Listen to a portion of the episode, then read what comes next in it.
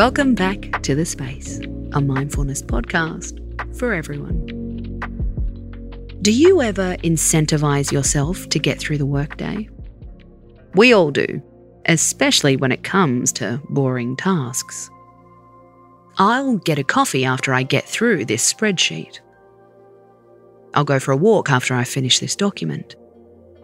I'll scroll through Instagram once I send this email. Does it motivate you? If the answer is only sometimes, you could be missing a surprise ingredient uncertainty. Researchers found we're more likely to complete a task if we don't really know the reward we're getting.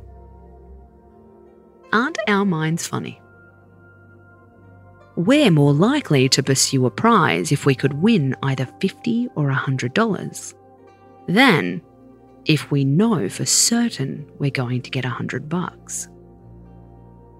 How can you use this in your workplace? How can you gamify your incentives? It could be as simple as not knowing what you'll order in the cafe. I'll wait to see what cakes they have on offer. Maybe you'll promise yourself you'll go for a walk or a swim.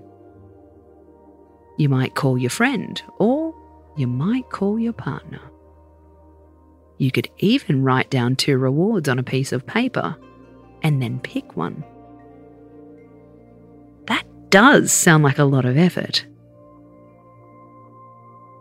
Next time you're trying to trick yourself into completing a boring task, set a reward. Just don't tell yourself what it is. Space out.